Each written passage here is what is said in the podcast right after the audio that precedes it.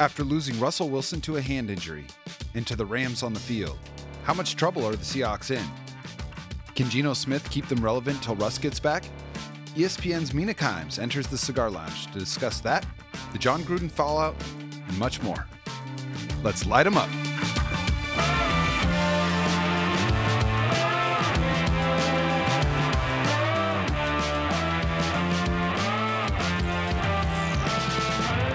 I'm Jacson Bevens, and this is Cigar Thoughts. Welcome back to the Cigar Lounge. I am Jacson Bevens, and along with producer extraordinaire Mike Barwin, this is the Cigar Thoughts podcast. Mike, how are we doing today? Unlike the Seattle Seahawks, I'm doing pretty well, Jackson. How are you? I'm doing great, man. Yeah, man, Seahawks Seahawks been up and down more than Bitcoin this season. I I think it's hard to think of a single time though in the last decade where the outlook has felt worse than it does right now. Uh, fortunately, the lounge is a safe space to explore those feelings and see what's there once the smoke clears. And we couldn't ask for a better guest to be joining us in parsing those particulars than the one we have today. You know her from her ubiquitous presence on ESPN and as the swinger of the coldest blade on Twitter. She is the inimitable Mina Kimes. Mina, thank you for taking the time. Thank you for having me in, in, in advance of uh, maybe the worst Sunday night football matchup in recent memory. And that is saying a lot. It really is. Yeah. Well, you know, we wanted to save the best game for you. So we we appreciate it. Uh, Mina, your rise as a voice within sports media has been incredible to watch. Um, and it's cool to see your influence on national conversations surrounding not only sports, but the unique way that sports overlaps with culture.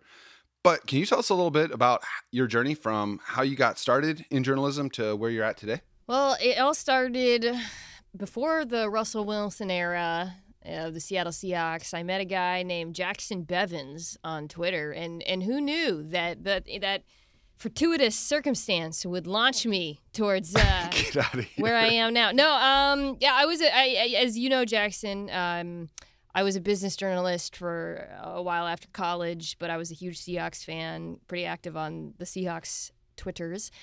Didn't really exist back then, I think, though. But anyways, I um, was a business journalist, passionate about football. ESPN uh, hired me to be a writer, uh, and so I wrote about not just football, but I wrote magazine stories for a few years before transitioning into an analyst role, which is what I do now. So, um, you know, I'm on a show called NFL Live, and then I have my own podcast, the Mina Kimes Show, featuring Lenny.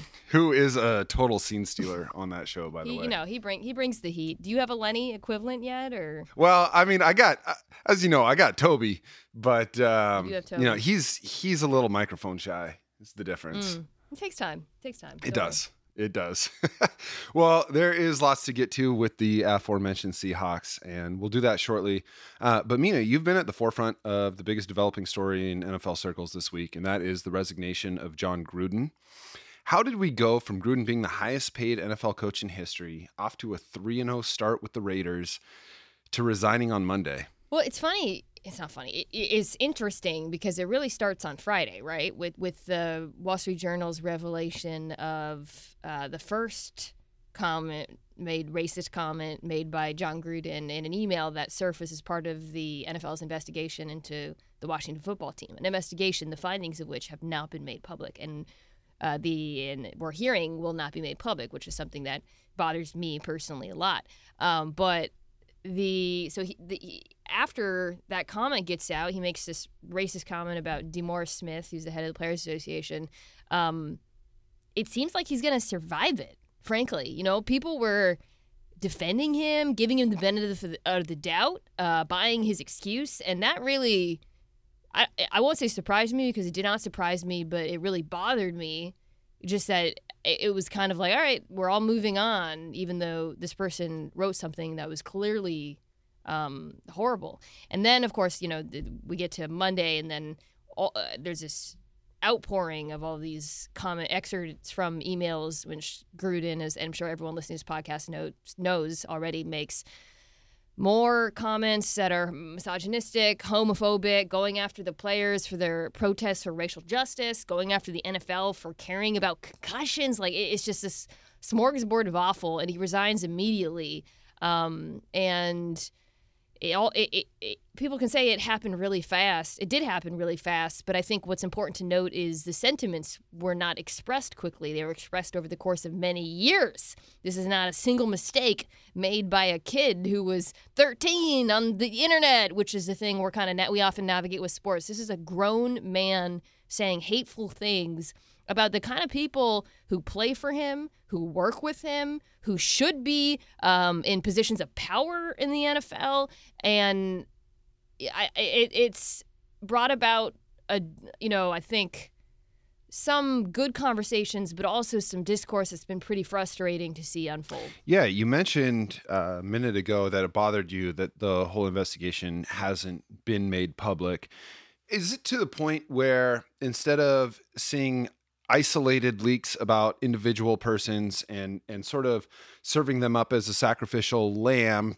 Are, are we to the point where we should be past that? And let's just instead of you know seeing sweeping away a little bit of dirt that got out from under the rug just lifting up the whole rug? Yeah i agree. I, I think that's a good way of putting it. And i think um it, it's very telling that jon gruden felt comfortable not only saying those awful things, and by the way, I I I, I know I listed some of the things they did. Also sh- sharing, being p- part of these emails that were shared, these topless photos of the Washington football team cheerleaders, which is you probably remember was part of the original uh, investigative series by the Washington Post into the culture there.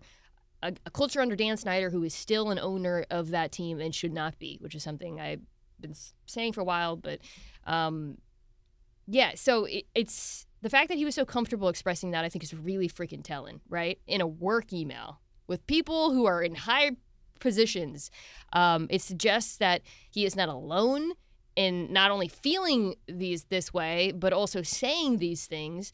And then again, to take it back to the Washington football team, it's that comfort and privilege, and in that particular case, especially as it pertains to uh, WFT, misogyny, which was really was at the root there. Um, it's all of that that has made the league a difficult, not difficult, but like mm, regressive, I think. And it's just not only horrible to hear from not only anyone who belongs to any of the litany of groups that he's offended, but it's horrible to feel like we're all just going to move on. To your point, like okay, we got we got him, one guy. No, it's not one guy. And this again, the Washington football team did the revelation the findings were not made public and they paid a fine and that was it. And so yeah it, it pisses me off that like you said that that it's being treated like a one bad apple situation. Yeah you know and and it's it's curious to think about to kind of play out the thought experiment where if the whole rug did get lifted up either through the NFL saying, "Yep, we need the accountability. Let's let's expose it all," or some massive data dump leak of of kind of all of the stuff from the investigation. Can the NFL survive that? Like, if this is as widespread as I I think a lot of us assume it is, in terms of just like you said, the comfort level in speaking in these terms with each other. Uh, I I mean, could could the NFL survive the takedown of numerous high profile coaches, GMs, owners, etc. if all of it were to be laid bare and if all of that stuff was as pervasive as uh, we suspect it might be. I think if there are people in positions of power in the league who not only feel the way that Jon Gruden does about so many groups, uh, but in America, frankly, but also feel comfortable expressing those views in public and again, especially in a work environment, but if there are people like executives, owners, whatever, who are like Jon Gruden, then the NFL will not only survive uh, expunging them, it'll be a better league. Mm-hmm. I feel that way. Mm-hmm. Um, so we'll see what happens next, Jackson. I, I it's been super dispiriting today. Something that kind of hit my just really hurt. I, I saw while I was taping my show earlier, a tweet came out that Carl Nassib was the NFL's first active out player on the Raiders was taking a personal day. And man, that just made me fucking angry. Like that Jon Gruden put him in this position where he has to answer for his hate speech. And then I made the mistake of reading people's replies and and, oh, um, and, and, and which is a good you know I was reminded like this isn't a Jon Gruden problem, it's a society problem, and I think that's something that we should all kind of uh, be cognizant of. But just reading that kind of just made me so angry. I just had to take a second because these are real human beings. And to be told not only that someone you've been, you've been around him, you know, for a, a while now, that he feels that way, it just is absolutely brutal. Well, yeah, absolutely. And, and a man that he's not only been around, but has major impact on his career prospects, right? And and and has his boss. And you know, I I say this with as much self-awareness as as I can have, um, realizing that I am a straight white male who is shielded from a lot of this, right? There aren't there aren't slurs about any of the boxes I check on a census that I have to just sort of hide the way that it hurts me, eh, you know, in order to to not be singled out. And and I, I feel for players like Carl Nassib, um, for for you know women, for minority groups, for people that are in a situation where those in professional power above them have the freedom to speak this way and and just having to figure out what the best way to deal with that is and do the risk assessment of speaking up versus staying quiet. I think that's kind of where I also net out on this is like from a personal standpoint, just thinking through. Okay, so other than the fact that I think the NFL needs to reveal more, and especially as it pertains to the Washington football team, what uh, what can we walk away with? And like, you know, you and I, I mean, people we know don't say these things that he said, but I I have been in rooms, perhaps I've been on emails where people have said things I didn't agree with that I didn't feel right about, but I didn't want to speak up. And I think for anyone who's listening and like who was reading this or kind of taking it in and processing it, that's what you want to walk away with, which is don't let those people feel comfortable saying these things. Um, and I, and I think that's something we're all capable of doing better at. Yeah, you know this this seems like an opportunity. Any anytime something like this comes to the forefront of a national conversation, it does seem like an opportunity to move forward culturally and and to say like, yeah, okay, this is this is something that we should be watching out for. Whether it's out of an oh my gosh, I can't believe I used to think it was okay to say that, or a, a fear of quote unquote being canceled or whatever. Uh, you know, this is an opportunity, I think, for us to be a little bit more careful with our speech and a little bit less inclined to be flippant with uh, with the language that we use.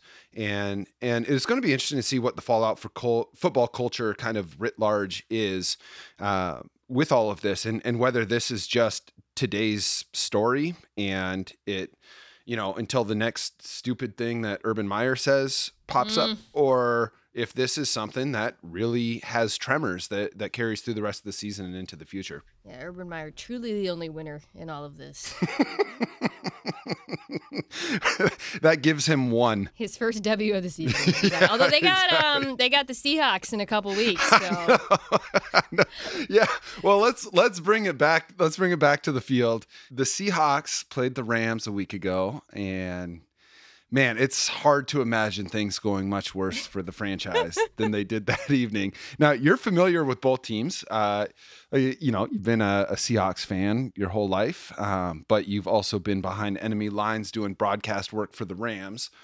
Russell Wilson's injury aside, and we'll, we'll talk more about that. Until that point, did this game go the way you thought it would? No. Um, I actually think, okay, so the first half of the game first of all, Seattle should Seattle should have been ahead, but I was really surprised by the Rams' offensive struggles, and I haven't rewatched it, but um, I think a lot of that can be attributed, unfortunately, not to the Seahawks defense playing particularly well, but Matthew Stafford just looked really off. Uh, you know, the the there were the yards were there if he wanted them. Uh, mm-hmm. Uh, he was just missing some wide open receivers and I think it, you know, and this was all before he hurt his finger, by the way, much less of an injury. But I think that's something to keep to monitor with Stafford now because he comes out guns blazing, huge performances to open the season. But I think in that first half, you saw a little bit of potentially what you've seen in the past from him, which is kind of inconsistency, right? Like okay, is this guy going to be good from start to finish? Now he was very good in the second half, but if like we're thinking about the Rams as a Super Bowl team, I would say you know there have been moments this season where you see, oh right, this is why perhaps Matthew Stafford was not regarded as one of the NFL's elite. Um, and and I don't think is right now. Like I was just talking to a colleague about the QBs that we would put in the MVP conversation, and you know Stafford hasn't been mentioned, and some of that is probably just kind of getting beaten by the Cardinals the way they did, but I do think there's a little bit of inconsistency there. Yeah, yeah, it's going to be interesting to see how they move forward as as a franchise. You know, I agree with you. It was amazing to see Seattle hold the Rams, I think, to 3 points in in the first quarter, but or first half, excuse me. I, I, think I think if you just tuned in and looked at the box score, you would be absolutely shocked. I think you're right though that that had more to do with how the Rams were playing on offense and how Stafford was playing than it did with Seattle shutting them down. Um, we saw a lot more of the same soft and oftentimes confused coverages, uh, uh, a lack of consistent pass rush, and and just it it's hard to watch these games with the feeling of helplessness that often comes with, with this season you know when the team's on defense and and getting to the point where you know if you don't stop them in those first couple of first downs i'm almost like just let them score so our offense doesn't sit there for 30 minutes. I you know what's so frustrating about the seahawks defense um and i say this so i was just talking to kevin clark about the chiefs defense and can this be fixed? And mm-hmm. I actually think like because these are two of the worst defenses in the NFL statistically by any measure. The the, the Seahawks defense is I would say I'm sure Chiefs fans feel equally frustrated, but in some ways it's actually more annoying watching them because I think the Chiefs defense, especially with Chris Jones out, uh, you know, in in the last game. There's not a lot Steve Spagnuolo can do. Like when I watch them, I'm not like, wow, th- these guys they should be doing X, Y, and Z and playing more zone or blitzing more, whatever. They, he, they don't have a lot of talent there um, at key positions outside of, you know, Mathieu's not even having like a great season, to be honest, but outside of Chris Jones, there's so many issues there. Whereas the Seahawks defense, I actually think there's talent on that yeah. side of the ball. Um, I think there's a lot of poor, it's a combination of poor execution and – some really dubious coaching decisions, in my opinion. So in some ways, it's actually more frustrating watching them because I don't think they should. I don't think they're. They, look, look, take that group of players. I don't care if Belichick's coaching them. They're not one of the best defenses in the league. But I don't think they should be a bottom five defense based on the players they have. No, certainly when you look at the sheer asset allocation to the defense between, uh, you know, you got Bobby Wagner, obviously, he's been Hall of Famer and he's been pretty steadfast, but they got first round picks in LJ Collier and Jordyn Brooks. Uh, Carlos Dunlap, who's been a Pro Bowler, Jamal Adams, obviously. Uh, you know, there's there's a lot of uh, investment, capital investment in this defense, and a lot of on paper talent. And to see them look so fractured is is stunning to me, especially coming from a coach who built his now Hall of Fame resume on the back of his defensive scheme. And and what's confusing for me, and maybe you've seen something that I've missed. What's confusing for me is okay, I get it. The the LOB is special. We're never going to see a defense like that ever again, and that's fine. That is not my expectation at all they've tried a few different defenses since then. It's not like they're still running single high safety for 10 years waiting for the next Earl Thomas to come along. They they've gone with a number of different looks and none of them have worked. None of them have worked. And and I think for me and we I actually want to chat with you about this a little bit. The the most divisive player on the team right now is Jamal Adams. And and for me, I feel like the process behind the trade is fine if you're going to let Jamal Adams be Jamal Adams, which to me is a hunter, where you take care, you have the other 10 guys take care of their responsibilities, and then you let this alpha predator go hunt. And they haven't been doing that. They did against San Francisco, and he played lights out. He was amazing. And then they reverted back to whatever that was against the Rams, where they're asking him to cover guys 30, 40 yards downfield. Uh, he he looks like he's unsure of what his role is. He's a see ball, get ball player. It and it reminds me a little bit of the Jimmy Graham trade, where I was fine with the process behind that too, if you're bringing him in to be Jimmy Graham, but instead they put his hand in the dirt and tried to make him a blocker 50% of the time. I that that to me has been the most frustrating part of the whole Jamal Adams situation. Yeah, so I was texting with my colleague Ryan Clark, of course, former NFL safety himself, during uh, the Rams game, asking him like, "Dude, Jamal, like, what? How does he look so bad in coverage right now?" And and Ryan wrote back to me, and he was like, "You know, they're playing so much split safety, right? Like, so with New York, and I think at, at times with the Seahawks intermittently." Um, he was like the he was like Kam. Frankly, they would use him like Kam, um, not just as a blitzer, but covering tight ends, man to man, dropping, you know, uh, into the hook area, the curl hook area. So I, I, I think what's been so puzzling is when they have used him, as you said, as deep safety and asked him not only cover space but to drive down on ball. Like he he his skill set is I, I, know people make jokes about the linebacker, but candidly, it is more mm-hmm. similar to mm-hmm. a linebacker. And so I, I think it's not true that he's not a good football player. Was a trade ill advised? Yeah, probably. But that's whatever. It's in the past. What we know now is that he his traits are not being exploited. And that doesn't again, that doesn't mean you blitz him on every play. Right. But he should not be um, playing deep uh, the way he's been playing, in my opinion, at all. And I think it's been really. Last week you said you're right. Compared to the Niners game, it was really confusing. I mean, there was the, uh, the weird underthrown ball to DeSean. I think that's just kind of like a nightmare play that, frankly, oh like oh I don't gosh, think he's totally. Just bad throw. It's DeSean Jackson. You're not like I think a lot of safeties would make that mistake, candidly. But um, and then of course he's having to deal with the fact that Sidney Jones is making mistakes all the time as well, and it's just a tough situation. But like when we look at the Seahawks defense and we ask, okay, how can we move forward? How can we be better in the future? I think Jamal Adams is the most like figuring out what to do with him is the most important thing, and I think ultimately going to determine whether this this defense is one of the worst in the NFL or just like below average. Yeah. Yeah, and and you know, all all we need them to be for Seattle with with a healthy Russell Wilson for Seattle to be competitive like we've seen in the past is just be like average or slightly below it. Like you, you don't have to go out and dominate and shut teams down. What you need to do is to be able to get off the field. What you need to do is give a Russell Wilson led offense more than 7 or 8 tries a game to score points.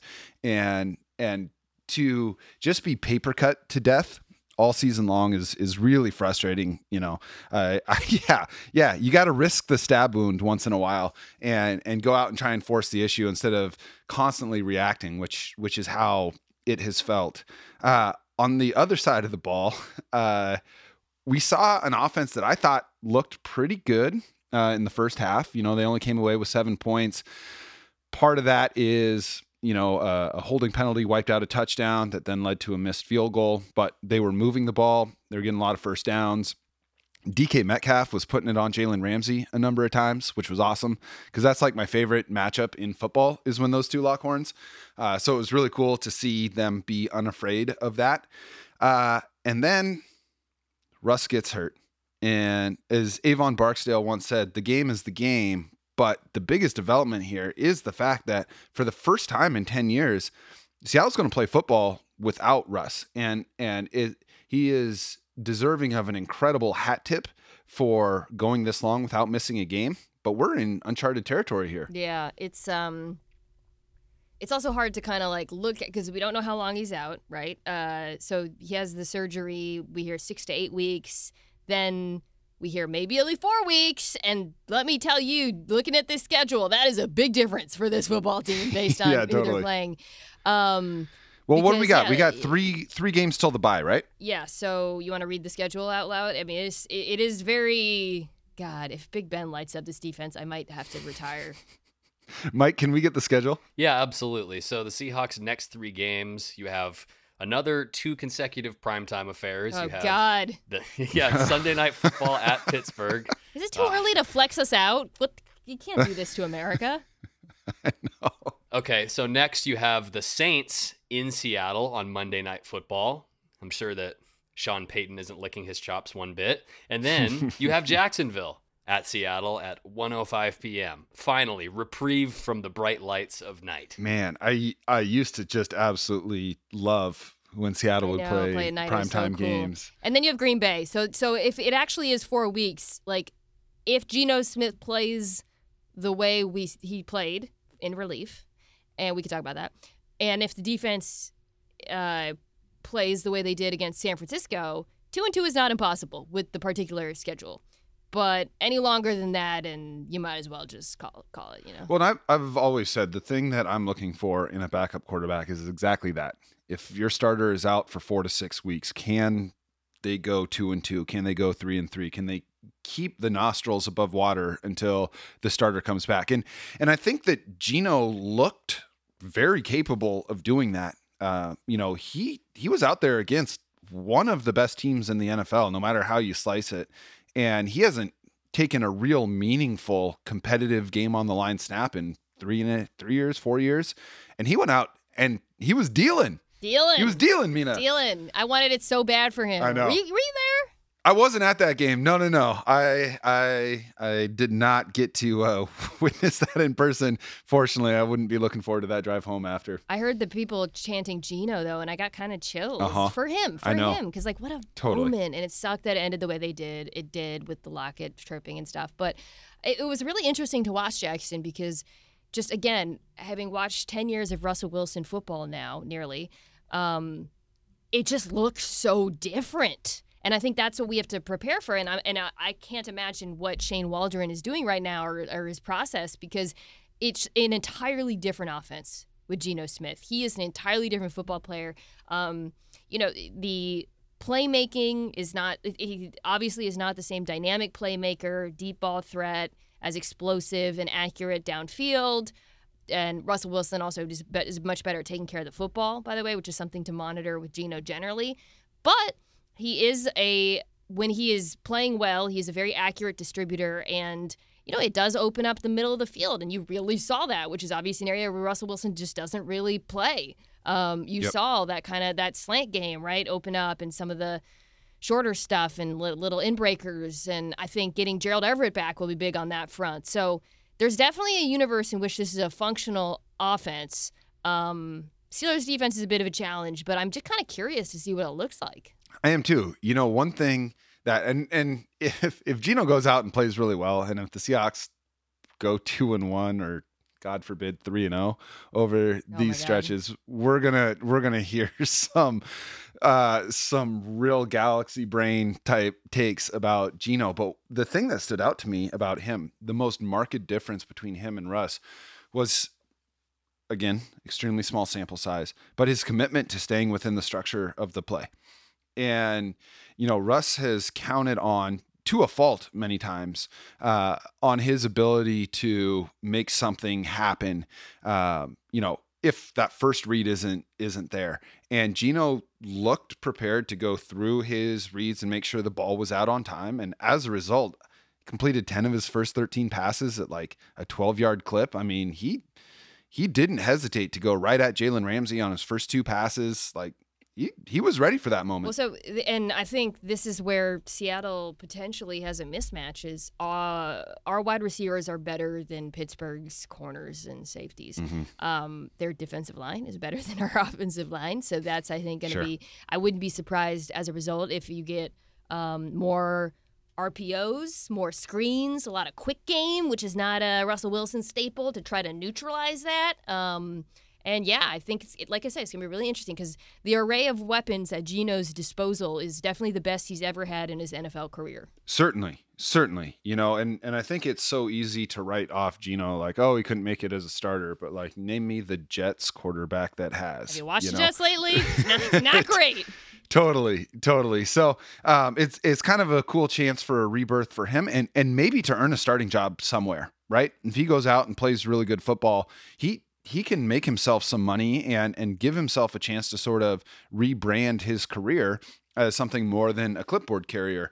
Uh, but if nothing else, I mean, it's just cool to see him get an opportunity to go out, lead a team, to compete. Everything. I mean, you expect to hear coaches and players say, "Yeah, we believe in him" and all of that, but it it seems to be more than just your usual when they talk about Geno, and uh, and that's really encouraging. Just just for him, and and as a a reward, if nothing else, for all of the coin tosses he's won us.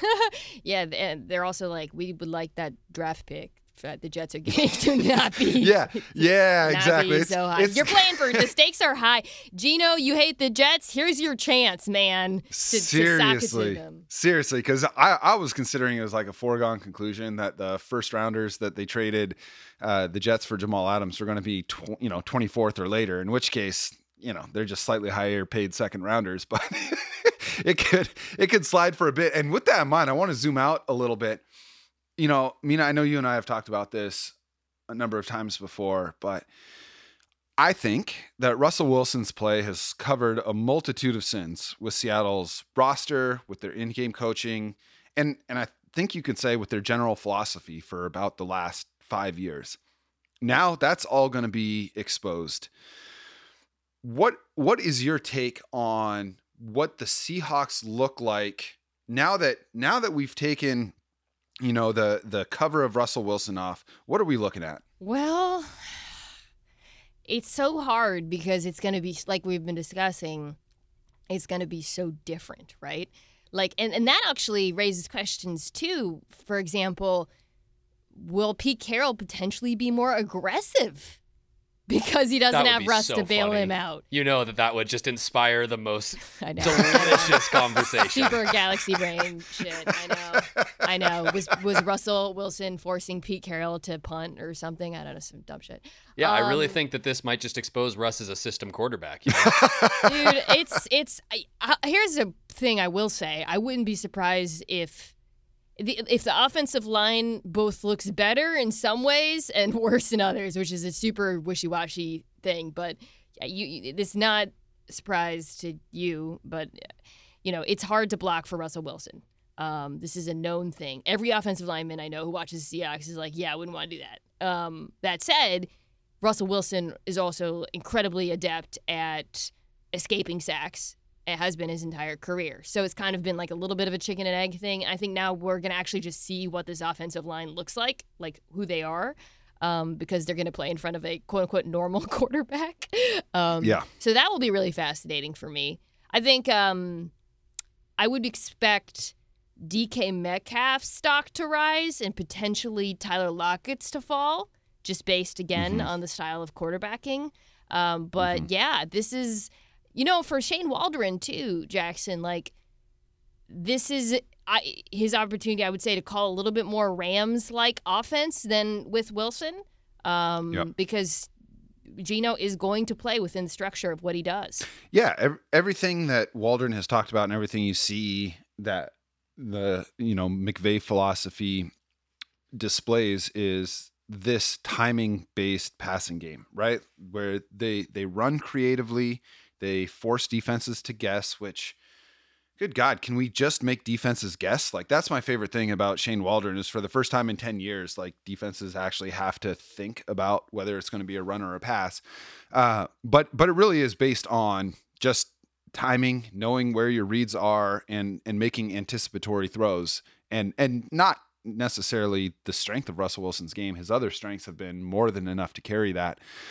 But you know, we're we're to a point where much of the discussion that's surrounded the Seahawks for the last half decade has been about their place in NFL purgatory, right? They're too good, far too good to just tear it down, uh, but not really good enough to be serious title contenders. You know, they've won divisions, they've made the playoffs nine in the last 10 years. And, and, for the sake of this conversation, I'm going to talk about like 2016 forward. And and you know, they haven't been a serious Super Bowl contender at any of those points. They've they've looked like it throughout the course of the season. They've had uh, win loss records that seem to support the idea that they could contend for a Super Bowl.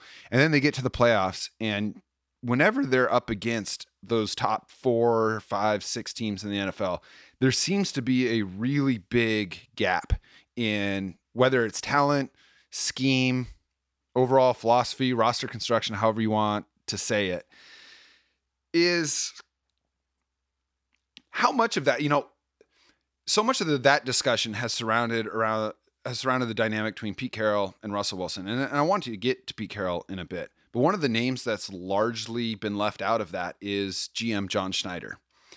And he came into Seattle from Green Bay's front office and just beat up the draft his first three drafts. I mean, we might never see a three year stretch of drafting like that again.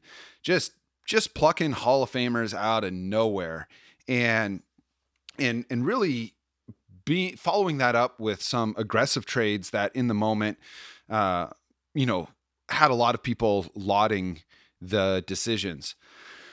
But what we've seen over the last couple of years is a total breakdown on the defensive end and widening scars on offense.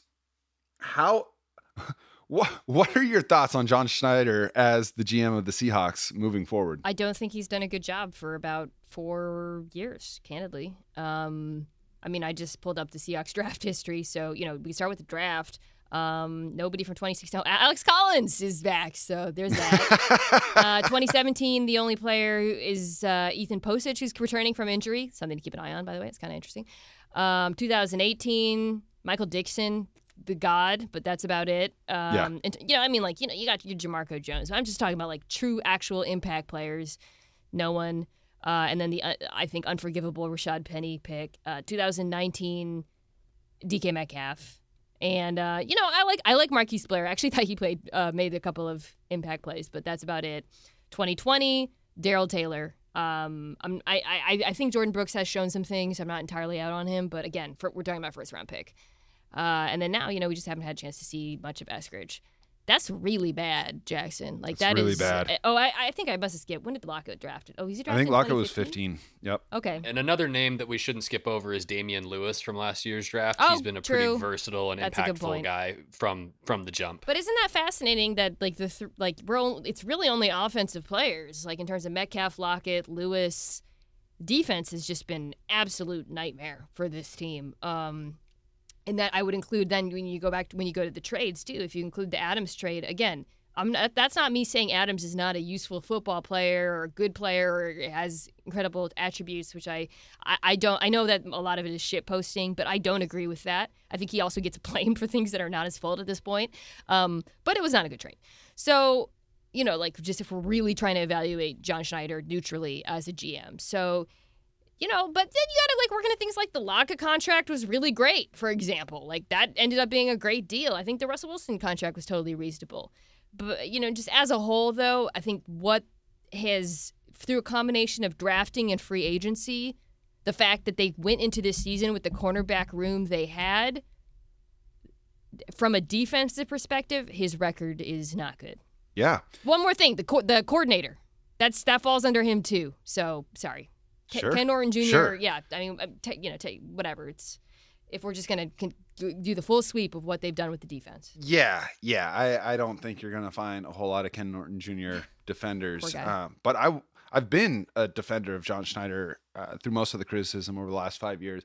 It's one of those things. I think there's a lot of confirmation bias where I felt so proud to have a front office of my favorite team that was elite for a number of years, They and were. and and it was that Yeah. that track record of the moves he made. He the man didn't miss for four or five years. Um, and then it's felt like he's just been kind of chasing that, right? Trading picks for, you know, big impact players and, and things like that. And most of those moves are ones that I supported in in the moment. I like I like cool established players. Um, but Percy Harvin, Jimmy Graham, Jamal Adams, none of them have fit. And that that I think is I, I, do think that's a little bit of an indictment on him. It's easy to put that on Pete Carroll, and, and I think that the head coach has to wear a lot of that for sure. But I don't know how you can make those trades for those very specific skill sets. All three of those players have very specific skill sets. They're not these great, well rounded, do everything above average type players. To not have a plan in place, a very specific one for them that maximizes the traits that make them elite at their position. And and I do think some of that has to fall on Schneider. Yeah, that's really well said about the the GMing and then the fit because um, I think there's a universe in which like Jamal Adams goes to a different team and continues to play really really well, frankly, and it is. Yeah. Um, or Graham, you know, or well, Harvin was a weird one, obviously, you know, but Sure. Uh, yeah, I, I think that's totally fair. It's like imagine if we had traded done the Ramsey trade that the Rams did. You're fine. Like I know they they and use- that's basically the same trade. It, It was basically basically the the same same trade. trade as Jamal Adams. and they kicked our ass. And like the thing about Jalen Ramsey though is like they do use him very creatively there. We've certainly seen that. But you also don't have to, man. You could just line him up. He's freaking he's so Jalen awesome. Ramsey. Whereas Jamal so Adams, I actually think like you know the coaching matters a great deal, and because our it's been so lackluster on that front for us, um, one thing compounds the other. And and yeah, the the GMing. Like if you're gonna trade for these players, you have to have a really, really good plan for them, and I, it just doesn't seem like we do. Right. I think a lot of us have a tendency to look at NFL trades the way that we might fantasy football trades, right? Like you're just getting this player in their production. So it's either a good trade or a bad trade. But on the actual NFL football field, scheme and and fit matter so, so much. And it's it's just been it's been sad to see those whiffs because they they're costly. It's not one season, right? We've we've now got Jamal Adams making big boy money for four years. Um, and we've lost draft picks, which is opportunities for cheap influxes of talent. Not that Seattle's done a great job of that, but those are opportunities there that are gone now. You know, these are these are far-reaching decisions that aren't working out. And my approach to a GM has always been if you can't see them being the GM in 3 years, they got to go. Can you because that's that's the impact of the decisions that they're making right now is 3 years down the line would you want to see John Schneider still as the GM of the Seahawks, knowing what we know now over the last 10 years in three years? Um, not if this is a, a huge caveat. If Ken Norton Jr. I feel bad. I, he seems like a lovely man, but if the let me He's- let me rephrase. He's got like a million Super Bowl rings. He's he- fine. he's good. Okay. He's good. if the coaching stays the same and the defense looks like it does at the end of the year, and none of his defensive picks have broken out, then no. So um, that's a caveat. But um, you know, like let's say Darrell Taylor goes the hell off, and he's shown flashes. Of, that's why I'm like, ah, yeah, maybe Darrell Taylor like that player a lot. Yeah. Yeah, he looks great. Then you know maybe we're reevaluating a little bit. Let's say they figure out how to use Jamal Adams. It's week five. It's go, we're going to week six. But if at the end of the season, uh, this conversation we're having, if the tone is the same, I don't want anyone to be there. Frankly, I know. um, it's, I and, know. and, and with Adams in particular, like you mentioned, we got we, he's he's gonna be a Seahawk for a while. I don't think he's done. I think a better coach Certainly not. He's like 24. way more out of him. Yeah, better coordinate. Yeah, I meant, I meant like I don't think that he still can't be a superstar. I really think like a better coordinator gets a lot more out of him as a player. Again, not justifying the trade, but a lot has to change for me to say that this front office coaching everything should stay the same. Yeah, you know, uh, had a number of people yesterday ask me if I thought this was the end of an era. And right now, again, week five, quarterback just hurt. the The deck is stacked in favor of saying yes, but it's getting harder for me to make the argument that it's not. We knew it was coming at some point, right? Whether it be Russell Wilson falling off or leaving the team, whether it be Pete Carroll's message no longer resonating, whether it be John Schneider no longer, uh, you know, hitting doubles and home runs every time he's up to the plate. Does this feel uh, salvageable as as far as the Seahawks that we've known them to be? Is do you see? Do you see a reality in the next two to three years where this team has Russell Wilson, Pete Carroll, John Schneider all together and winning the way that we've become accustomed to? And if you do see that as a reality, what sort of probability do you put on that? Like when when you say winning the way we've been accustomed to, like do you mean Let's- Super let's Bowl say team get- or I'm I'm I'm talking I'm talking winning 10 to 12 games and, I- I- and and Okay, yeah. So basically, competitive in the playing like they've played last few years. Um, yeah, that Yep. probably is high because Russell Wilson. I don't think his play has declined. Watching him this year, I think he looks as good as he's ever been, and I think he really he's does. so special that you know the NFL is such a quarterback-driven league. They also have a pair of wide receivers who are both in their twenties, who are still going to be around for a while, and around like a alive, but no, no, like on this team. I so you know I think this the, the combination, assuming Russell Wilson is a Seahawk, the combination of him and those two wide receivers basically guarantees that this team will always be competitive, regardless of how crappy other things are. Um, I know. will they rise above that with Pete Carroll? Only if there's a dramatic change in philosophy in terms of not just defensive coaching, but coaching more broadly. Yep. Yep, I I agree. And and a big part of all of this, you know, what does Seattle's immediate and intermediate future look like has to do with the fact that they play in the NFC West, which is looking like one of the best divisions the NFL has seen in a very long time. Stepping back from the Seahawks a little bit, looking at the the division as a whole, how do you see it shaping up the rest of the way this season? And and how do you handicap the prospects of each of the four teams let's just say over the next couple of seasons? So i don't think the cardinals are as dominant as they've been.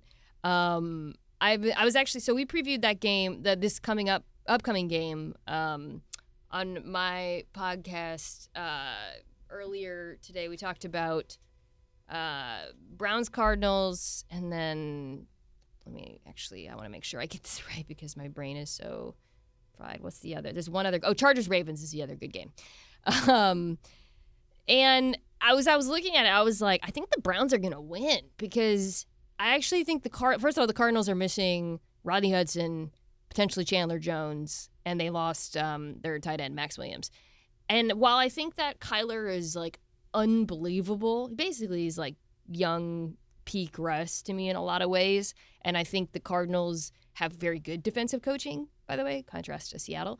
Um, they're kind of a fragile team. Like if you take away one of their skill players, I because they're not terribly uh, diverse when it comes to their pass game, I think they're going to have some problems. Or if you take away a key cog on their offensive line, whereas on the defensive side of the ball, I think you can run on them, and I think the Browns are going to run all over them. But you asked me about the division and like how things shake out. I really don't think the Cardinals are necessarily going to run away with it. I think that the Cardinals and the Rams, I know the Cardinals like beat them down, but I ultimately wouldn't be surprised if things get a little bit closer by the end of the year. Uh, and then I think the Seahawks and the Niners are kind of in the next tier as they kind of figure out what's going on with Trey Lance. There's just a lot of injuries on that team. Yeah, yeah, it's uh, coming into the season for me. I thought it was a, a three team race with the Rams, the Niners, and then very specifically Russell Wilson. And then a drop down to the Cardinals. That's been flipped on its head for me. Um, it it really does look like a two horse race. Now, granted, we are a third of the way into the season, and we are seeing injuries at a rate we've never seen before. We've got an extra game for madness to take place. So by by no means is the book written on this as being a two team race, but it, it feels that way for me. And the Rams just look and feel better than the Cardinals, in my opinion. You know, they're just, it feels a little bit more sustainable. I think that's all. Um, Because the Cardinals really, like, they barely beat, they really, the Niners didn't convert like four fourth downs, uh, but otherwise, like, they, held, held them in check and and then they should have lost to the Vikings, right? So we're talking about a 5 and 0 team, but it's like eh, you know, granted, again, they beat down the Rams and they deserve a lot of credit for that. To me, they actually remind me, Jackson, a lot of like certain Seahawks teams from the last few years in that I think they have like a generational quarterback who is lifting everyone up and some really good skill players and and you know it's absurd DeAndre Hopkins is ridiculous but yeah. I don't think that I don't look at them and see like a complete roster um, the way I do when I look at like uh, Buffalo for example. Oh man. Yeah, totally. Totally. How man, how much fun are Bills fans having right now? I'm a Ravens fan now. I've actually, I, have uh, been traded to the Ravens. okay, you, want, you, can join okay, me. Okay, I'm. I I hey I I love. I love it. There's like five teams in the AFC that I am super into. Ravens being one of them. I'm I I'm all about Lamar Jackson right now. But Bills, Chiefs, Browns, Chargers, like those five teams are just playing eminently watchable football every week right now. Super, super fun. Uh, one AFC team that is not is the Steelers. Seattle still does have to play football. They've got the Steelers this week. if Seattle wins this game, what are the three things they did to do that? Ooh, okay, this is good. I was actually just pulling up the Steelers injury report because I do think that is pertinent. Obviously, Juju's not playing. Um, Melvin, no, um, Ingram's probably gonna play. Damn it. Um, Devin Bush is playing, and Claypool's limited, but he's probably gonna play. Damn it. Okay. I think probably it's they're pretty healthy. So all right. So and then Ben Roethlisberger is permanently did not practice. Okay. Three things are this: Geno Smith has to look like he did in relief um, of Wilson in the last game. I think mm-hmm. if he mm-hmm. plays at that level, absolutely can do it. Uh, ball out quick. You know, um, uh, so that you can kind of neutralize the Steelers' pass rush. Because, like I said, I do think the skill players there's an advantage there. So that's one thing. Um, second thing is the Seahawks defense has to basically play Roethlisberger the way every defense should play Roethlisberger, which is sit on sit on those routes, um, and and not get bullied up. Treat front. it like the Niners game. Dude, Yeah, treat it like absolutely the treat it like the Niners game. Ryan Neal needs to be in the freaking lineup.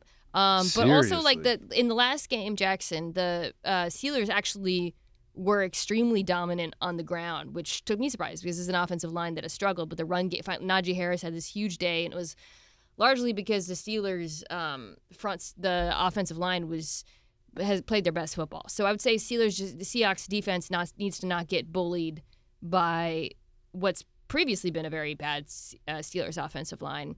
And then the other thing is, you know, like I think um, Pete Carroll needs to not just like be content with like you know 13 to 10 or whatever and, and settle basically um, because uh, I, I think there's going to be the temptation to do do so against this team in particular. One of the things that was frustrating to me uh, about the Rams game and a lot of Seahawks games recently, but uh, was the fourth down decision making, right? Not going for it on fourth and short on the Rams like 40 or 41 yard line.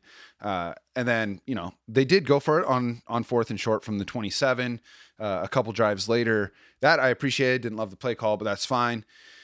My my fear is that those two outcomes, choosing choosing to punt and then, you know, being able to quote unquote flip the field and then choosing to go for it and not getting it is is going to reinforce sort of what I what I just straight up deem as cowardice from Pete Carroll on on fourth down. Did you see his press conference today talking about analytics on fourth down? Oh God, what did he say? I'm scared.